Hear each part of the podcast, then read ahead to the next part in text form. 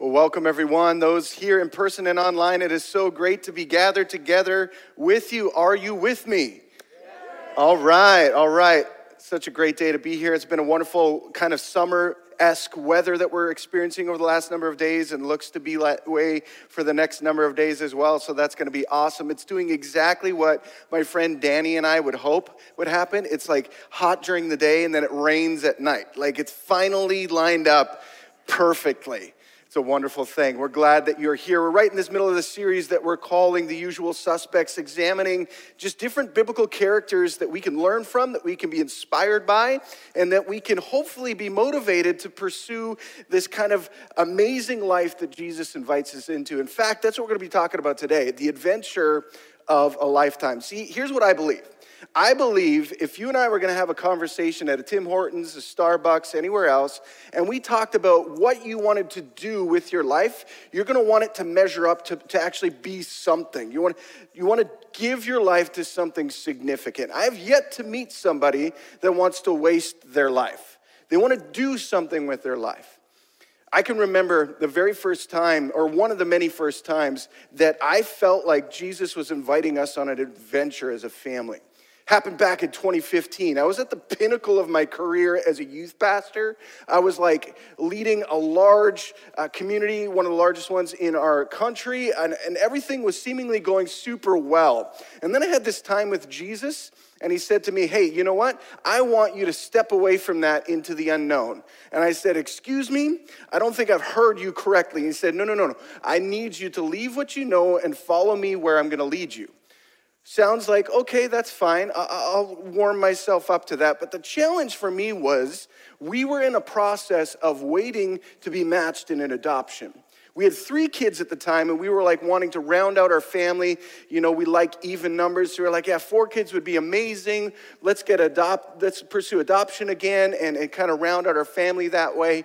And we had been waiting up until that point for two years and there was no match on the horizon. And so I was like, Well, Jesus, if I'm going to follow you, you're going to have to take care of that. And he said, Don't worry. By the end of 2015, you're going to be matched. I said, Okay. Fast forward to the third week in November. I'm leading a team meeting and my phone starts going like crazy. And I see it's my wife and I'm like, what the heck is going on? She rarely calls me during the day. There must be some sort of catastrophe whatever. So I, I, I, clear out the meeting and I run and I grab my phone and I, and I like pick it up and I'm like, babe, what's happening? What's going on? She's like, well, have you seen your phone? I was like, I can't look at my phone. I'm on the phone with you. Hang up, look at your phone, call me back. Okay, so I hung up. I looked at my phone at the seven text messages, messages she sent me, and they're all of a pregnancy test. And so then I called her back and I'm like, hey, babe, is one of your sisters pregnant? And she's like, no, no, no, no, no, that's mine. And I was like, You must be mistaken. I know how babies are made. What is going on? We laughed and we cried. She's like, Yeah, no, I, I this I don't know, but I'm pregnant. What? And then her next question was like, What are we going to do about this adoption? And instantly, I was like, You know what? Jesus gave me peace and said it's going to be okay. Just trust me. You're going to be matched by 2015. We're like, okay. One month later, we happened to be just outside of LA welcoming to the world our birth of, uh, of our daughter, Layla.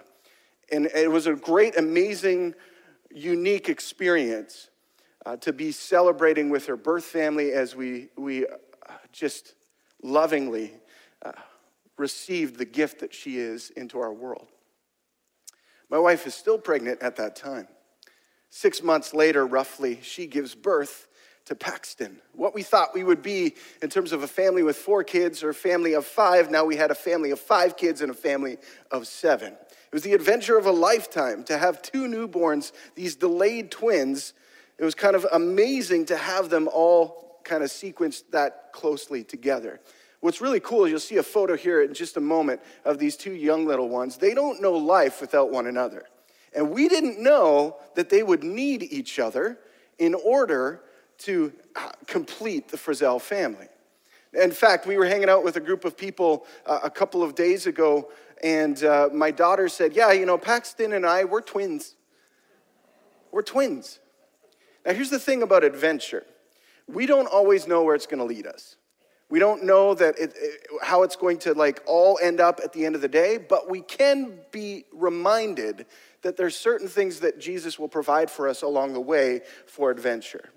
And that's what we're going to look at today. And we're going to dive into the story of a couple named Abram and Sarai. We're going to look at their story, their invitation into the adventure of a lifetime, and what it is that we can learn from them and apply directly to our own lives. So, if you got a Bible with you on your phone or the old paper, I want you to flip with me to Genesis or tap your way to Genesis chapter 12. We're going to be looking at the first nine verses from this chapter and then examining what does it look like to accept an adventure of a lifetime beginning in verse 1 of chapter 12. The Lord said to Abram, Leave your native country, your relatives, and your father's family, and go to the land that I will show you. I will make you into a great nation. I will bless you and make you famous, and you will be a blessing to others. I will bless those who bless you and curse those who treat you with contempt. All the families on earth will be blessed through you. So Abram departed as the Lord had instructed, and Lot went with him. Abram was 75 years old when he left Haran. He took his wife Sarai, his nephew Lot, and all his wealth, his livestock, and all the people he had taken into his household at Haran, and headed for the land of Canaan. When they arrived in Canaan, Abram traveled through the land as far as Shechem. There he set up camp beside the oak of Moreh. At that time, the area was inhabited by Canaanites. Then the Lord appeared to Abram and said, I will give this land to your descendants. And Abram built an altar there and de- dedicated it to the Lord who had appeared to him. After that, Abram traveled south and set up camp into the hill country with Bethel to the west and Ai to the east. There he built another altar and dedicated it to the Lord, and he worshiped the Lord. Then Abram continued traveling south by stages towards the Negev. Interesting beginning to this conversation that Abram has with God. Abram's invited to leave everything that he knows and step into the unknown. See, sometimes when we want our lives to mean something and to matter or make a difference, we are expecting that we're going to know all the bits and pieces along the way.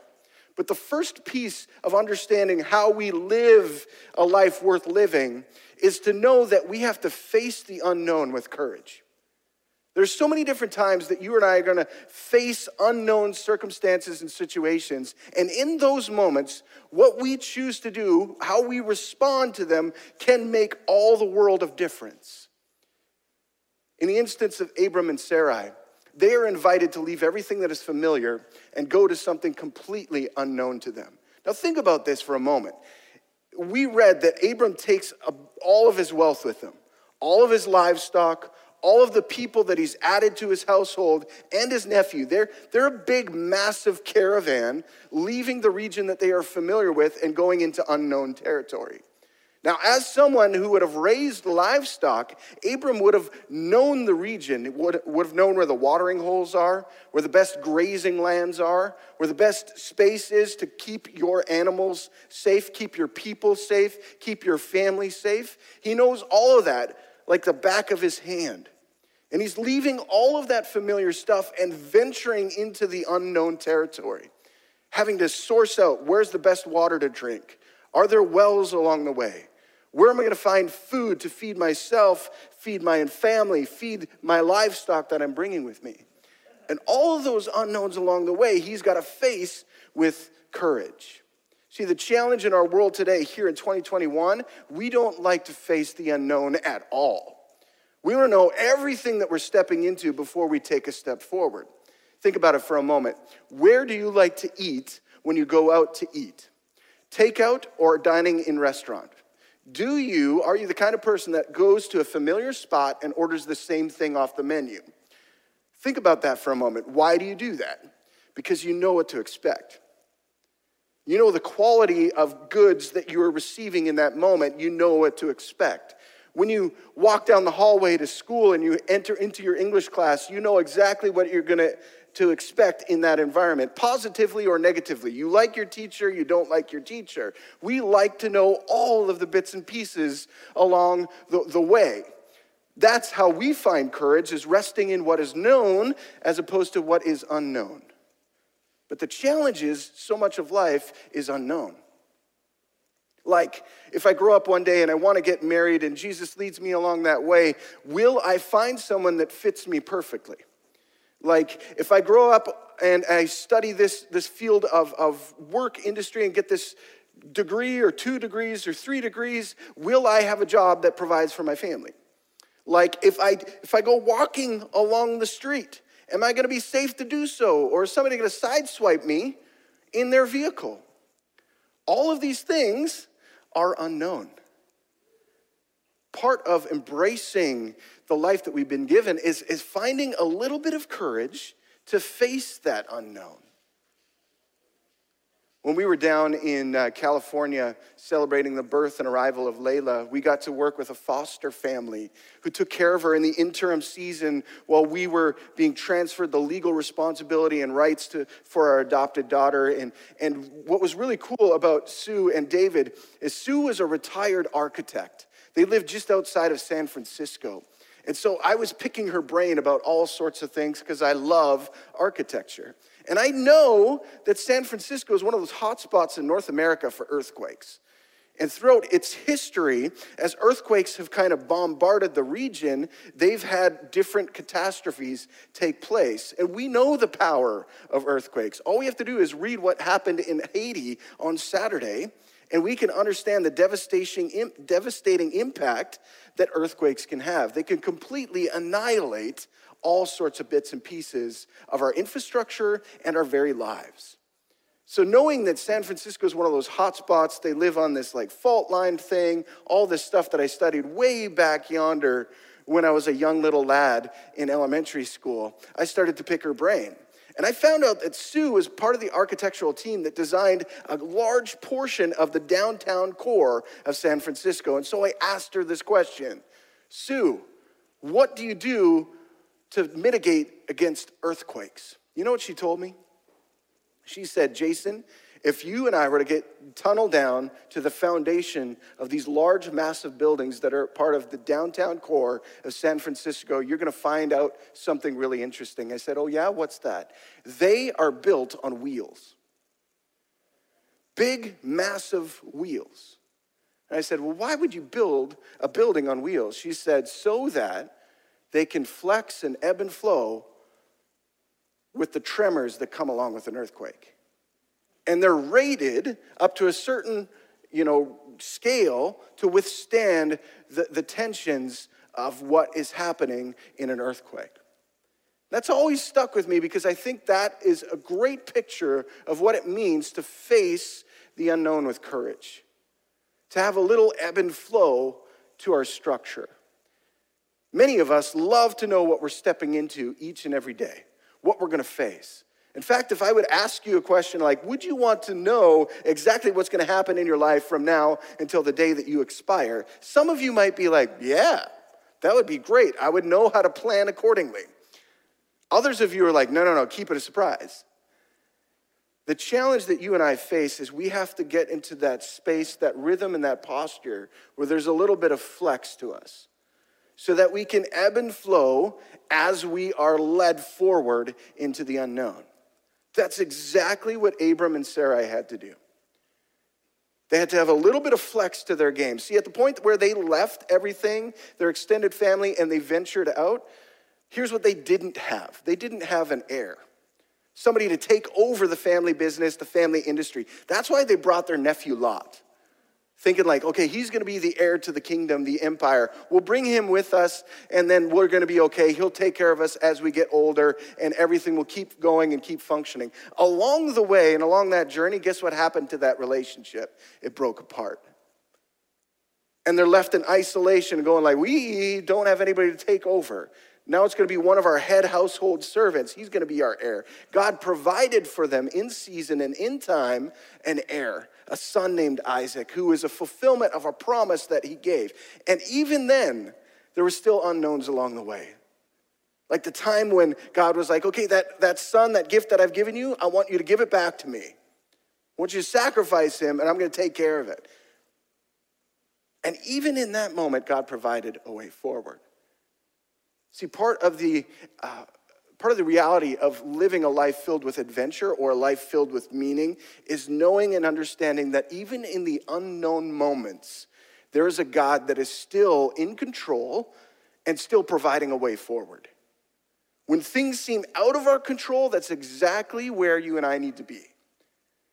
Because then we can recognize that there is nothing that we can do in our own strength to provide us a way forward, to provide us a hope and a future. I'm reminded of this verse from the book of Jeremiah, chapter 29, verse 11. God says that He has a plan to prosper us, not to harm us, to give us a hope and a future. Prosper does not equal make us rich. Prosper equals giving us the best version of life available to humankind on this side of eternity, whatever that looks like, and wherever that happens to be, in Canada or around the world. That's what God promises to us as we step forward into what is unknown in the moment. And our job is to face the unknown with just a little bit of courage, trusting that God is going to lead us no matter what. Exactly like Abram and Sarai did. But that's not the only thing that they did. They also recognized something that God invited them into. In verse 3 from the text that I read, it talks about God saying, like, I'm going to bless you so that you can be a blessing to others. What he does is he sends this young group of people out on a mission. He blesses them to be a blessing to others. You and I, if we have a relationship with Jesus Christ, we are sent on a mission. We are blessed by God so that we can bless others. Think about that for a moment. Abram and Sarai, wherever they went, along with all their livestock, all of their household, wherever they happened to be, all the different regions that we talked about on their way to Canaan and going south and going to this place and that place, all of the people that came into contact with them had the opportunity to be blessed by them simply by their presence. Because that was their mission to be a blessing wherever they were sent to be. And there were times that they did that really well, and times that they did that very poorly. Kind of like us. Think about it like this if you were to move out of the neighborhood that you are right now, your country road, your city space, your wherever you happen to be, if you were to literally move out of nowhere within the next 48 hours, would anybody notice? Would they throw a party because you're gone?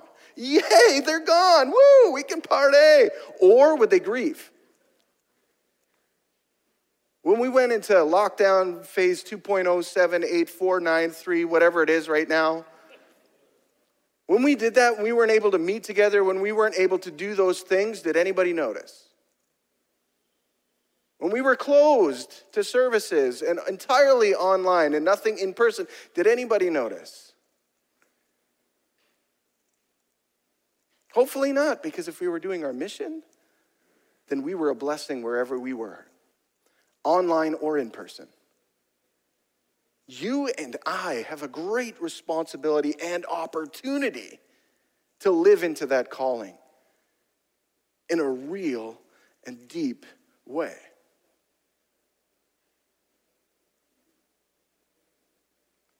You know, all of us have those people on our phone when we know that they're calling, we want to ghost them. We don't want to talk to them. We want to pretend that we didn't get their call. Or sometimes we use the excuse that, oh, I got a new phone. I updated my contacts. I had no idea who it was. So I was screening my calls. If we're honest, there are far too many times where that's the way we operate in life than the other. Now imagine for a moment if Abram and Sarai chose or refused not to live into that mission. Wherever they went, being a detriment to the community around them. And sometimes it's because of the trauma that we suffer that we live into that reality. You know what we need to do? If that's us, we need to get healing. We need to be made whole. We need to be reminded of who we are in Jesus. We need to accept Jesus as Lord and Savior for the first time and start rebuilding our lives from that place. Because when we do, we recognize that this mission is of utmost importance. There's a sense of urgency that comes with it. Because if we don't go, then who will? If we're not going to be a blessing, then who will? If we're waiting for somebody else to do it, it's just not going to happen. It's our responsibility, it's our opportunity, it's our privilege to be sent out on a mission wherever God places us.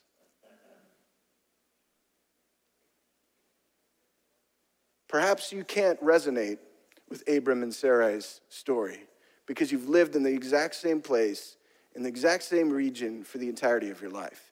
And you're going like, well, I've never been sent out. Yes, you have. All the people that you've gone to school with, all the people that you've done business with, all the people that you've lived beside and known, all the people that you interact with on a daily basis, you have the opportunity to be a blessing to them.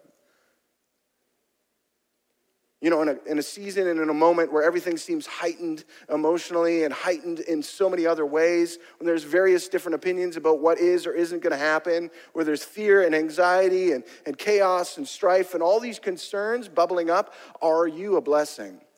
Do you add to those concerns or do you bring a sense of peace and hope and calm? I was standing in line in Tim Hortons on uh, Saturday I wanted to surprise my kids with some donuts because on the Tim Hortons app, if you activate this special coupon, you get them 50% off once a week. And I'm like, yeah, I'm going to do that. And I, was, I went inside to the Tim Hortons because sometimes that's quicker to do than sit in a long line of cars. And I'm thinking, this is going to be really quick if I go inside. And so I'm inside, and the people in front of me are having a challenge with their order and things aren't going well and a manager comes over and all that sort of stuff. And, and I'm just like, I just want to get going. I, I told them that I gotta be 15 minutes. I'm gonna be 15 minutes just waiting here to then order and then get stuff that hopefully is correct and then leave. It's my turn at the cashier and I can tell that she's fragile, frazzled a little bit and frustrated. And I get this little tap on my shoulder, not figuratively, literally, this reminder from Jesus through the power of the Holy Spirit hey, why don't you see how they're doing? And so she welcomed me and she said, Hey, what can I get you? And I'm like, I'll tell you that in a minute, but how are you? You having a good day? She's like, I'm really tired. I'm like, I bet. You're running around all like crazy and stuff, huh? And we had a short little 45 to 60 second conversation. I really do hope that that was a blessing to her. It was a blessing to me because I saw her, I noticed her, I took the time to interact with her like a person and not just a robot. Wherever we've been placed, we have the opportunity to, to do the very same thing. In our own household, parents, we have the opportunity to be a blessing to our children. And guess what? Our children have the opportunity to be a blessing to us. I know that doesn't always feel like it in the moment, but it's true. Our extended family is the same reality. Our neighbors, is the same reality. One of my favorite things to say to people is if you're struggling with your neighbor, do something crazy and kind for them. Invite them over for dinner. They might refuse because they think you're going to poison their meal. But over time, you wear them down with kindness. You build bridges of hope and friendship. Imagine living in a space in a territory and you see this whole herd of caravan of people and livestock coming to invade your space. You probably get nervous. You probably get a little bit concerned about what is or isn't going to happen. You're apprehensive. This is why it is so important for us to remember our mission. We say it like this around Sea Road to love and live like Jesus to love like Jesus, to be a blessing to the people that are right beside us on the airplane, in the grocery store, at the gas station, when we're getting coffee, when we're in the same house, when we're working in the same space, wherever that is, are we a blessing? Or are people going to celebrate when we're no longer there?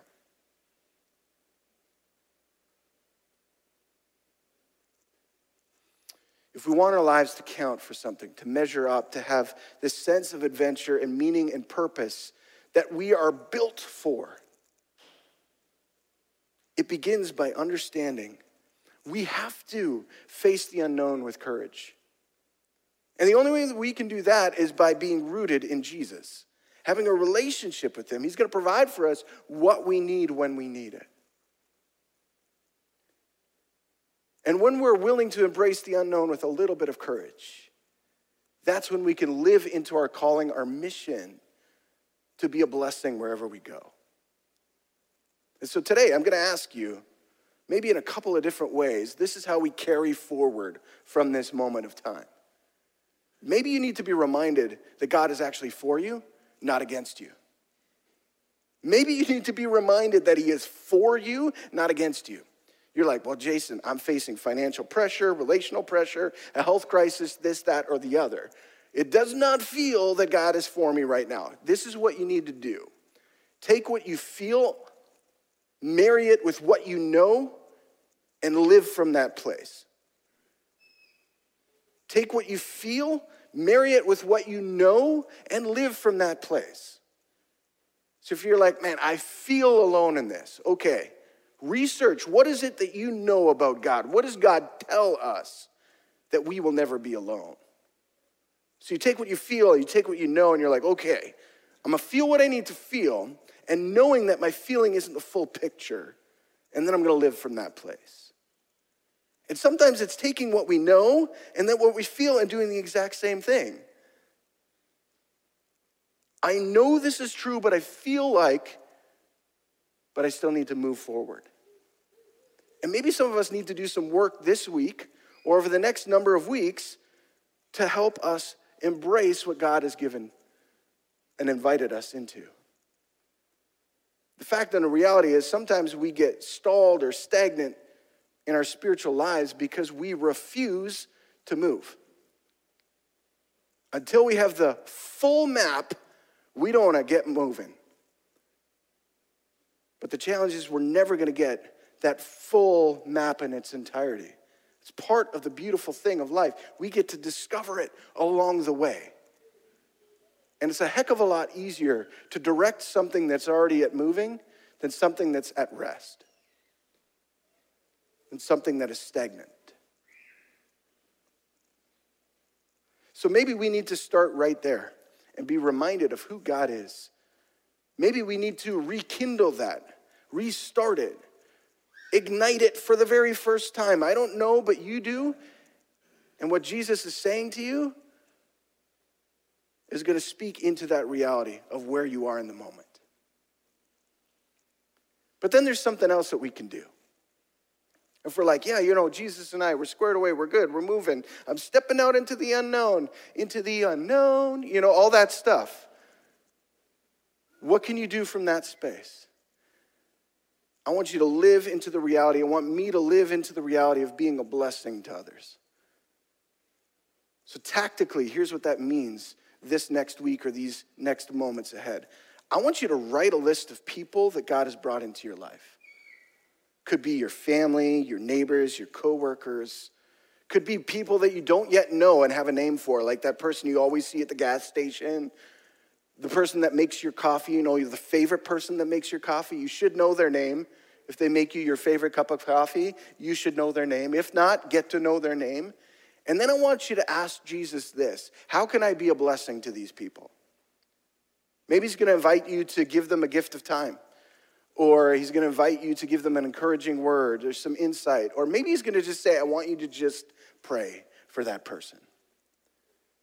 That's how you can be a blessing. If we want to live into our mission that God has invited us into, that's exactly what we get to do. We can do this everywhere we are, 24 hours a day. It doesn't matter. It's not contingent on our ability to move or not move. It's on our willingness to embrace this invitation, this adventure of a lifetime that we are invited into.